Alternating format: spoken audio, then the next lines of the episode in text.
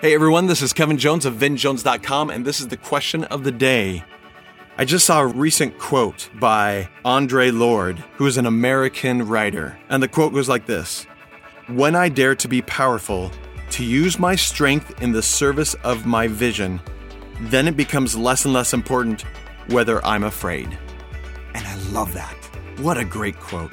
When I take the leap of faith and I jump into something when I'm afraid of it, I suddenly realize I've got no room to be f- afraid. There is no more room. It's me going after it and doing it and conquering this task. It doesn't matter whether I'm afraid or not because I will go accomplish this, whatever it may be. So, the question of the day today is what are you afraid of and where should you dare to be powerful? What part of your life are you afraid of right now? Is it a relationship that isn't quite where it ought to be and you haven't taken the steps to fix it yet? Or just to make it better?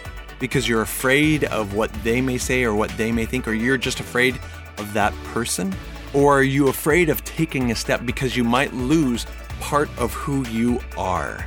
You don't want to give up who you are and what you have right now, and you know that taking that step would get rid of some of that, even though it would be better, and you know deep down inside it would be better, but you would really have to give up part of who you are or what you have right now.